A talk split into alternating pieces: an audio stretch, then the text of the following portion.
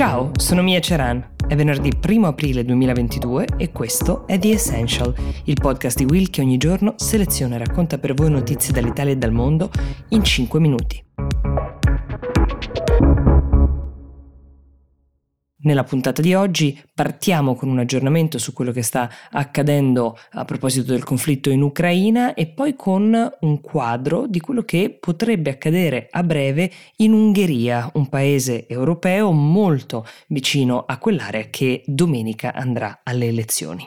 Vi ricordate quella richiesta di Putin di essere pagato in rubli per il gas di cui vi avevo parlato? Ecco, è diventata realtà. Il leader russo ha firmato un decreto con il quale chiede a tutti i paesi non amici della Russia di aprire conti correnti in banche russe per poterlo fare.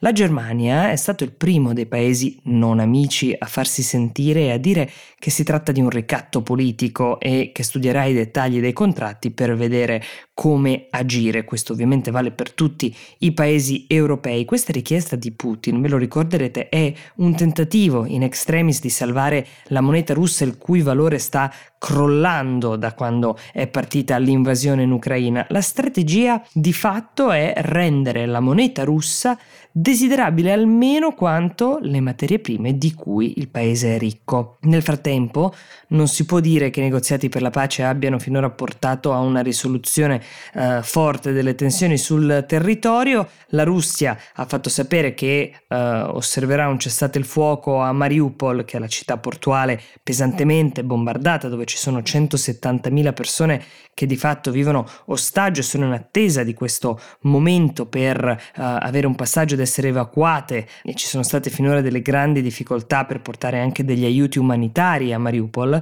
Non tutti credono che questo cessate il fuoco di un giorno verrà rispettato dai russi, ma staremo a vedere. Ci sono anche informazioni che ci dicono che le truppe russe vicino a Kiev si stanno allontanando. Kiev è la capitale nella quale non è riuscito Putin ad entrare, forse il cruccio maggiore di questa operazione speciale, come la chiama lui. Queste stesse truppe si starebbero dirigendo verso l'area del Donbass, in generale nell'area sudorientale ucraina, non solo perché il Donbass sarà chiaramente oggetto delle trattative e dei negoziati in corso, ma anche perché quella parte del paese è in assoluto la più ricca di materie prime che fanno gola a tutti quanti. Intanto l'America ha imposto una nuova serie di sanzioni alla Russia, cercando di colpire questa volta il settore tecnologico, ventuno aziende, tredici persone, tutte considerate strategiche per Putin. Il segretario del tesoro americano, Janet Yellen, ha spiegato che il tentativo è attaccare Putin da ogni angolo, infatti si passa dal settore militare a quello del lusso per arrivare ai viaggi e anche alle banche. Il prossimo tre di aprile, domenica, i cittadini ungheresi saranno chiamati a votare. Gli analisti definiscono questa scelta, eh, davanti alla quale si trovano i cittadini ungheresi, quella tra più autocrazia e tra redemocratizzazione.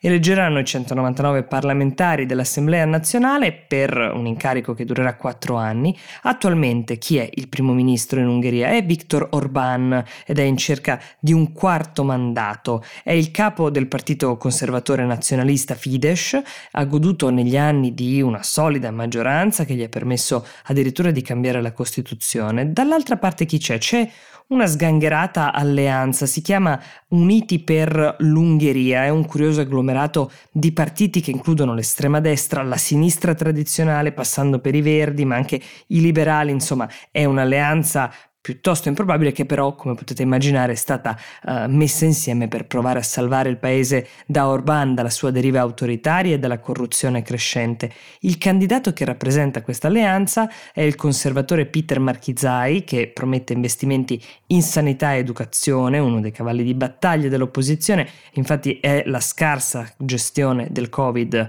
uh, del premier in carica, mentre Fidesz, dal canto suo, il partito di Orbán, ha pianificato un referendum sul tema L G B T L G B T Q per mobilitare e raggruppare il proprio letterato conservatore, ma in questa sfida è inevitabilmente entrata la guerra in Ucraina, visto che Orbán è il più stretto alleato di Putin all'interno dell'Unione Europea e nonostante il suo governo non abbia bloccato le sanzioni contro la Russia, quindi ha dovuto aderire e unirsi agli altri paesi, si è però rifiutato di ridurre la propria dipendenza dal gas russo, come invece stanno facendo tutti gli altri paesi europei, forse in virtù appunto dell'amicizia che lo lega a Putin. Soprattutto però si rifiuta di far transitare sul proprio suolo armi dirette in Ucraina. È per questo che la coalizione Uniti per l'Ungheria sta cercando di far passare queste elezioni come un referendum nel quale i cittadini dovrebbero scegliere se essere parte dell'Occidente, dell'Europa o nella sfera di influenza russa. Ci sarebbe poi un'ultima riflessione da fare su quanto siano libere e trasparenti le elezioni in Ungheria,